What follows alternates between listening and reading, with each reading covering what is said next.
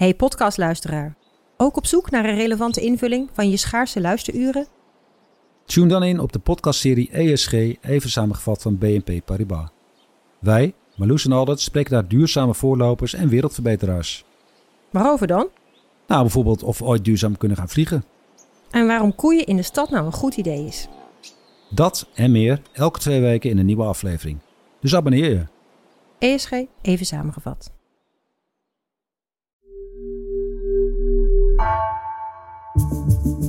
Vanaf de redactie van NRC het verhaal van vandaag. Mijn naam is Egbert Kalsen.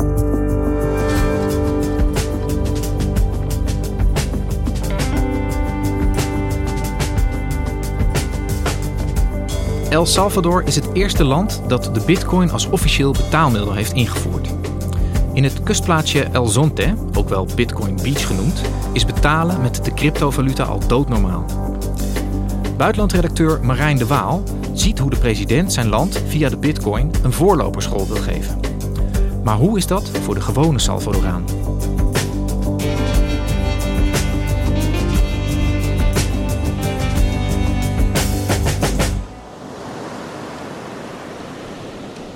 Ik was uh, eind vorige maand in uh, El Sonte, dat is een surfdorpje aan de kust van El Salvador. Niet zo ver van de hoofdstad. En je rijdt er uh, drie kwartier heen vanuit de hoofdstad. En kom je aan zo'n kust met palmbomen, mooi zwart vulkanisch zand op die stranden. Stille oceaan die eindeloos het strand oprolt. Tropische vogels die kwetteren in de palmbomen. Dus ja, het is een prachtige plek en mensen komen daar omdat de, golven echt fantastisch zijn. Ja, voor de rest, ja, wat je altijd wel ziet in dat soort backpackers plekken, hostels met hangmatten, uh, een beetje Bob uh, en cocktails. je kent het wel. Maar goed, El Sonte is in één aspect heel anders dan een, gemiddeld surfdorpje. Dat is dat je op, heel veel plekken kan je er met bitcoin betalen. En het heet in volksmond dus ook wel Bitcoin Beach. El Sonte heeft dit al drie jaar geleden omarmd, die bitcoin, als een soort sociaal project. En inmiddels is het hele land gevolgd. El Salvador heeft uh, afgelopen september als eerste land ter wereld uh, bitcoin, dus de cryptomunt bitcoin, tot wettig betaalmiddel gemaakt.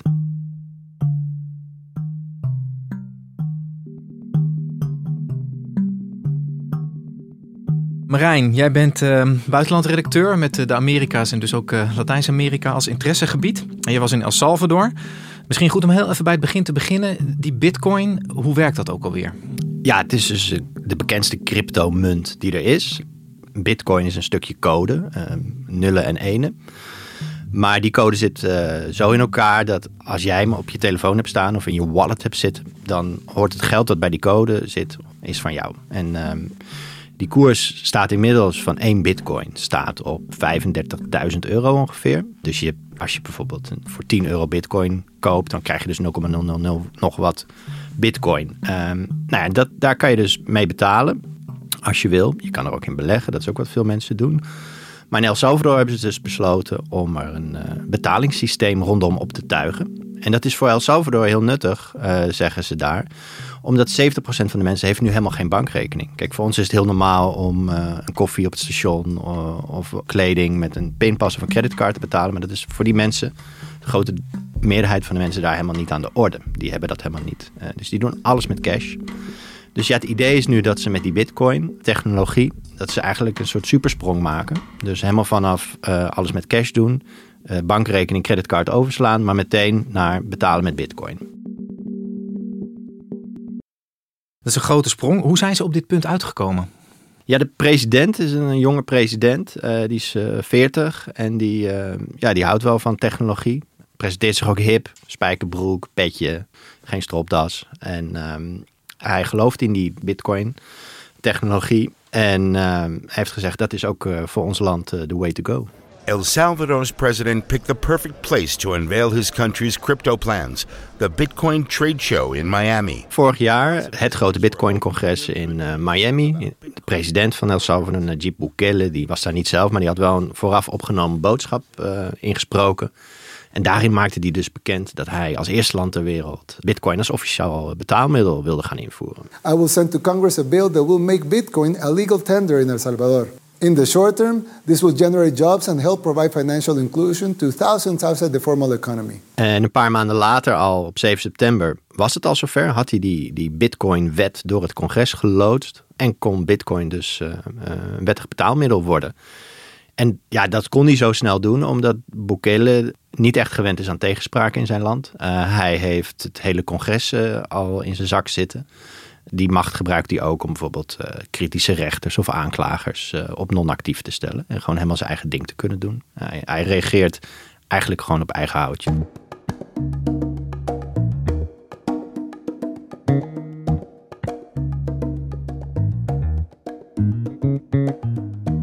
En, en waarom wil hij zo'n voorloper zijn internationaal gezien als het gaat over die bitcoin als betaalmiddel? Ja, hij is wat je dan uh, noemt uh, orange pilled. Dus hij heeft de oranje pil genomen en het, licht gezien. Zo heet het dan in de bitcoin gemeenschap. Verwijst naar de film The Matrix. Als je de orange pill neemt, het, oranje logo van die B met die twee streepjes doorheen van de bitcoin. Dat verwijst naar dat je dus inziet dat bitcoin de toekomst is van het geld. En ja, dat geldt ook voor Bukele, de president. Die, die gelooft daar heilig in. En die denkt, als ik mijn land daar snel aansluiting bij laat vinden... dan, dan hebben we een voorsprong op de rest van de wereld. En kunnen we alleen maar beter van worden. Wat je dus ook veel ziet in de, in de bitcoin-gemeenschap... is dat er een soort geloof is dat de dollar... Die, de Amerikaanse dollar is nu de reservemunt wereldwijd dat die dollar op een dag zal vallen. Dus uh, de kritiek is, vroeger werd de dollar nog gesteund door goud. Hè. Voor elke dollar die werd uitgegeven lag er ook een, uh, een, stuk goud in een bankkluis. Dat is al heel lang geleden losgelaten. En de Amerikanen blijven eigenlijk maar steeds geld bijdrukken, is de kritiek. Dus op een gegeven moment, ja, zal die munt vallen, is het idee. En dan kan de wereld terugvallen op bitcoin. Uh, El Salvador is een van de landen die geen eigen munt meer heeft. Die hebben de kolon afgeschaft begin deze eeuw en die hebben de Amerikaanse dollar ingevoerd. En ja, wat de president eigenlijk zegt is we moeten op, op, op twee paarden gokken. Dus we moeten nog steeds de dollar houden, maar we moeten ook klaar zijn voor de toekomst als misschien bitcoin de nieuwe reservemunt van de wereld wordt. Het riekt ook een beetje naar een marketingstunt als ik dit uh, zo hoor van jou. Heeft, heeft hij er ook nog politieke bedoelingen mee, vroeg ik me af. Oh ja, zeker. Hij maakte zeker mooie sier mee. Uh, bijvoorbeeld uh, eind vorige maand werd het in San Salvador het Chivo Pets Hospital geopend. Dat is dus een dierenziekenhuis waarvan de president zegt dat het gebouwd is dankzij de, de, de winst die er is gemaakt op bitcoin beleggingen. Waar je dus je huisdier kan laten behandelen voor omgerekend een kwart dollar in bitcoin. Uh, dus ja, dat is spotgoedkoop. En dat, ja, veel Salvadoranen vinden dat mooi. Want nou ja, heel veel ziekenhuizen zijn nog niet eens echt up-to-date in het land. En nu hebben ze in één keer een, een dierenziekenhuis, dankzij de bitcoin, zegt de president. Dus hij probeert er zeker mooie sier mee te maken. En er is ook nog het aspect dat heel veel Salvadoranen hebben familie wonen in de VS. Er zijn ongeveer 6,5 miljoen Salvadoranen in het land zelf wonen. En er wonen nog 2 miljoen in de VS. En die sturen dus heel veel geld op. Dat is eigenlijk de, de kurk waar de economie van het land op drijft. Dat is ongeveer een kwart van het nationale inkomen. Maar goed, die worden nu nog vaak overgemaakt via een banksysteem of via Western Union. En ja, die financiële instellingen die, die, die willen daar natuurlijk een kleine vergoeding voor. Dus die transactiekosten, daar is het land ook behoorlijk wat aan kwijt. Volgens de president gaat het om 400 miljoen dollar per jaar aan fees, dus aan transactiekosten. En hij zegt, ja, als jullie nou via bitcoin elkaar geld over gaan maken binnen je families, dan omzeilen we die kosten. En die, dat geld houden we dan in eigen zak. Ja. En dan maak je je ook wat losser van de VS en van het dollarsysteem. Dat zegt hij ook. Ja, hij zegt ja, waarom zouden we die banken gaan spekken? Want dat zijn allemaal Amerikaanse banken natuurlijk. Als we het ook in eigen zak kunnen houden. Dus politiek en, en ook economisch heeft Bukele er een, een, een verhaal bij. Jij bent daar geweest. Hoe ziet het in de, Bitcoin als betaalsysteem? Hoe ziet dat er in de praktijk uit daar? Ja, kijk, ik wilde gaan kijken. Het is al een half jaar geleden ingevoerd dus. En toen zag je de eerste paar weken een paar kinderziektes met de app en zo. Maar ik dacht, nou ja, als je nou een half jaar later gaat kijken, dan is dat misschien wel eruit. En dat klopt. Er zijn steeds meer mensen die inderdaad de zogenoemde Chivo Wallet, dus dat is de digitale portemonnee, hebben gedownload. Die de Salvadoraanse overheid heeft ontwikkeld. Chivo betekent letterlijk geit, maar in Midden-Amerika wordt het ook vaak gebruikt voor iets wat cool is, uh, gaaf. Dus ja, de, de Wallet is een, is, is de coole portemonnee waarmee je bitcoins kan opslaan. En iedere volwassene kreeg, als hij zich aanmeldde en die app downloadde, daar van de overheid 30 dollar ingestort. Nou, dat is echt best wel een lekker bedrag voor Salvadoranen. En heel veel mensen hebben inderdaad ook die app wel gedownload. Soms hebben gewoon die 30 dollar meteen stuk geslagen aan boodschappen. Maar andere mensen zijn hem wel blijven gebruiken. Ehm, het is onbekend hoeveel. Het is denk ik volgens nog vooral een gimmick voor mensen die het leuk vinden. En bijvoorbeeld in de, in de duurdere wijken van San Salvador met malls en food courts en Starbucks. Daar zie je wel overal inderdaad al uh, bitcoin logootjes uh, bij de kassa. Maar ga naar een doorsnee restaurantje en vraag kan ik met bitcoin betalen. En de, en de kijkt je echt in grote paniek aan.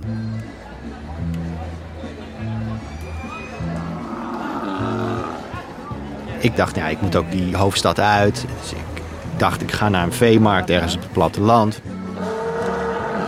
Iedereen die wel eens op een veemarkt is geweest, weet dat die handelaren lopen daar met dikke pakken bankbiljetten rond. Uh, ja, je zou kunnen zeggen, voor hun zou bitcoin ook ideaal zijn. Uh, El Salvador is niet het veiligste land, behoorlijk wat criminaliteit. Dus als je dan een paar schapen of koeien hebt verkocht en je moet met zo'n dikke bundel bankbiljetten naar huis, ja, je zou maar net overvallen worden. Terwijl als je dat geld misschien veilig op je telefoon hebt staan waar niemand erbij kan, um, is het een stuk veiliger. Dus ik dacht, ik ga aan die veehandelaren vragen. Nou, hebben jullie de bitcoin al omarmd? Y también se puede pagar en bitcoin. Ik sprak onder andere de verkoper van een schaap, Carlo Escobar. No, no, no. ¿Usted tiene bitcoin? No. ¿Tiene la billetera, Chivo? Nada. En die, die, ja, die zei ook van, ja nee, uh, niet, uh, hier doen we niet aan uh, bitcoin hier op de markt. Porque, o sea, yo como ese pisto no lo conoce uno, ¿me entiendes? Hij had er weinig vertrouwen in, maar er waren ook anderen die wel uh, vertrouwen in hadden. Alleen niet voor deze, dit type transacties. Nee. Nee, dus daar blijft het gewoon uh, handje klap en cash betalen. Ja, en dikke bundels uh, dollarbriefjes in je broekzak. En jij zei dat El Zonte uh, het al wel heeft doorgevoerd en dat het daar ook echt werkt. Trekt dat dan ook een speciaal soort toeristen? Als het aan president Bukele ligt, wordt El Salvador echt een soort bedevaartsoord voor de internationale Bitcoin-gemeenschap. En de plek om je te vestigen als je in Bitcoins gelooft. In het uiterste zuidoosten van het land wil hij iets uit de grond stampen wat hij Bitcoin City noemt. Um, dat moet een soort hub worden waar iedereen die iets met bitcoins doet neer kan strijken. En hij trekt dus ook al mensen hiermee. Ik was op een uh, netwerkborrel voor bitcoiners uh, in San Salvador. En daar, daar sprak ik met een, een Canadees stel.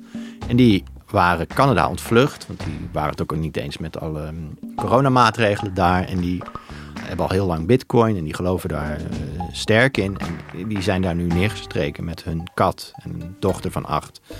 Ja, die dochter kan gewoon via internet nog de lessen volgen.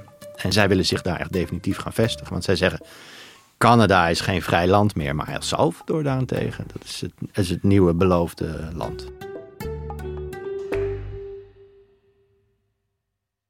Die hele Bitcoin-hype, vat ik het toch maar even samen, die, die trekt dus uh, vooral rijke mensen, hè, toeristen en ook zo'n Canadees gezin wat jij schetst. En, en, en Bukele is dus ook van plan om heel veel bedrijfsleven naar zijn land toe te trekken. Dat lijkt een beetje om de bovenlaag van de samenleving te gaan, ook uh, qua ondernemers. Gaat die Bitcoin um, de ontwikkeling van El Salvador ook op lokaal niveau nou echt helpen, denk jij? Ja, ik sprak wel een paar Salvadoranen die, die ook echt in de president geloven dat bitcoin dus een slimme investering is. Die zich op, op den duur echt gaat uitbetalen. Omdat die bitcoin, dat daar een soort ingebakken zit. Dat die op een gegeven moment veel meer waard gaat worden. Dat geloven meer mensen daarin. En die, ik sprak ook mensen die ja, na het 1500 dollar in bitcoin hadden gestoken. Wel op het hoogtepunt van de koers. En sindsdien was het dus wat teruggelopen. Maar ook die gebruikte dan de term hodlear. Dus het, is het Spaanse werkwoord voor hodl. En dat is weer een term die in de bitcoin gemeenschap uh, wordt gebruikt voor hold on for dear life. Uh, dus je moet eigenlijk, als je een bitcoin hebt gekocht, de rest van je leven uh, niet meer aankomen. Want op een gegeven moment gaat de prijs zo, of de koers zo omhoog, dat je steenrijk zal worden. Ja, mensen die ik sprak, ja, die hebben inderdaad nou, van die instructievideo's zitten kijken op YouTube. En die, die, die, die geloven dat, dat het inderdaad een investering is die nu misschien nog heel erg fluctueert. Maar die uiteindelijk op de lange termijn zich echt zal uitbetalen. En dat het dus ook voor hunzelf en niet alleen voor hun land de moeite waard is om erin te stappen. En, en welke rol speelt uh, president Bukele in dit hele verhaal? Uh, is hij heel actief met het bevorderen zeg maar, van de acceptatie van bitcoin ook? Ja, je moet Bukele zien als iemand die, die echt vooral heel veel twittert. En bijvoorbeeld op de dag dat uh, de bitcoin op 7 september dus wettig betaalmiddel werd, nam die koers van de cryptomunt enorme duikvlucht. En hij zei, ja, dat is het uh, Internationaal Monetair Fonds die ons dwars wil zitten. Die hebben die, die koers gesaboteerd. En van de weeromstuit zei hij toen, ik heb meteen weer voor 21 miljoen dollar aan extra bitcoins ingekocht. Uh, voor zichzelf of voor het land? Voor het land. Want hij handelt, hij zegt ook dat hij vanuit de schatkist met zijn telefoon direct bitcoins kan handelen op Twitter. heeft hij dat toegegeven. En hij heeft dus meteen 21 miljoen dollar aan bitcoin ingekocht. En dat 21 miljoen is een soort knipoog naar het feit dat er totaal maar 21 miljoen bitcoins wereldwijd ooit gemaakt kunnen worden. Daarna is het op. Ehm, en dat geloven dus mensen ook dat dat uiteindelijk heel prijsopdrijvend zal werken. Want er zal gewoon schaarste zijn aan bitcoins. Dus dat was weer een knipoog naar die mensen die, die hierin geloven dat het uiteindelijk uh, door het dak zal gaan. Ehm, dus ja, hij speelt daar de hele tijd mee. En ja, de mensen die hem volgen hierin, ja, die vinden dat fantastisch. Ja. Het is wel fascinerend. Een president die op zijn eigen telefoon uh, rechtstreeks uit de schatkist uh, aankopen kan doen. Ja, absoluut. En het zit, zit natuurlijk ook een risico aan. En er wordt ook door het IMF tegen gewaarschuwd. Van ja, jullie maken je financieel kwetsbaar. Het, raakt uiteindelijk dus ook de betrouwbaarheid van de overheidsfinanciën, zeggen zij. En dat kan ook weer de financiële sector van zo'n land besmetten maar ja, dit, wordt door de voorstanders van Bitcoin en van Bukele allemaal gezien als een Amerikaanse poging om hem dwars te zitten, om hun eigen dollar te beschermen. En dat het eigenlijk een achterhoede gevecht is en dat Bitcoin uiteindelijk zal winnen.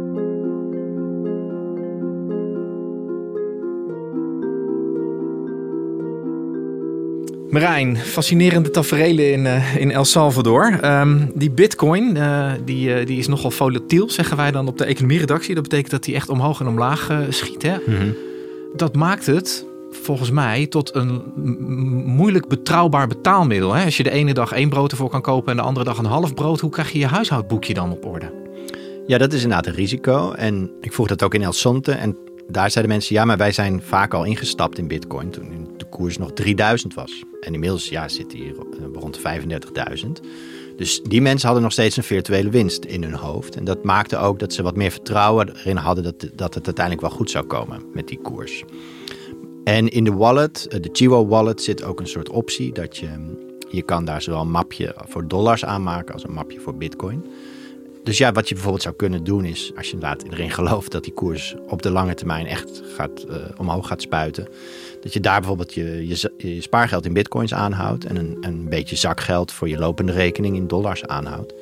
En op die manier kan je ermee schuiven. Maar het is inderdaad, um, zeker voor mensen met een krappe beurs, kunnen die fluctuaties natuurlijk enorm uh, erin hakken. Hey, en El Salvador als eerste land uh, hiertoe overgegaan. Uh, weet jij of er ook al andere landen zijn die ditzelfde overwegen? Nou, er is een politicus in Paraguay en die wordt waarschijnlijk ook presidentskandidaat volgend jaar. En die, die oppert dit ook. Dus dat Paraguay het, het voorbeeld van El Salvador moet gaan volgen. En ook in verschillende Amerikaanse staten zijn er politici die hier nou, campagne mee voeren met dit idee. Dat bijvoorbeeld in Nevada en, ook bitcoin als legal tender wordt omarmd.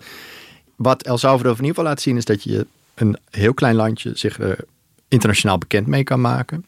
Uh, toeristen misschien kan trekken, investeerders.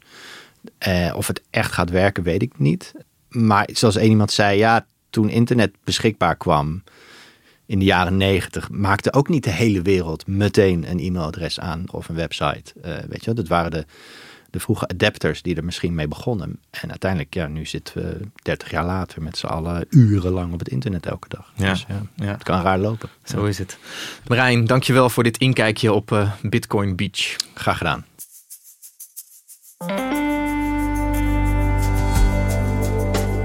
Je luisterde naar vandaag, een podcast van NRC. Eén verhaal, elke dag. Deze aflevering werd gemaakt door Else van Driel, Mila Marie Bleeksma en Jan-Paul de Bond. Dit was vandaag. Morgen weer.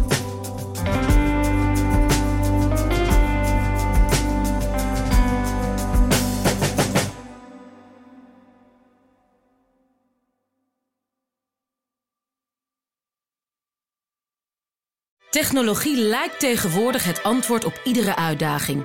Bij PwC zien we dit anders. Als we de potentie van technologie willen benutten, kunnen we niet zonder een menselijk perspectief. Human-led, tech-powered noemen we dat. Ga naar pwc.nl.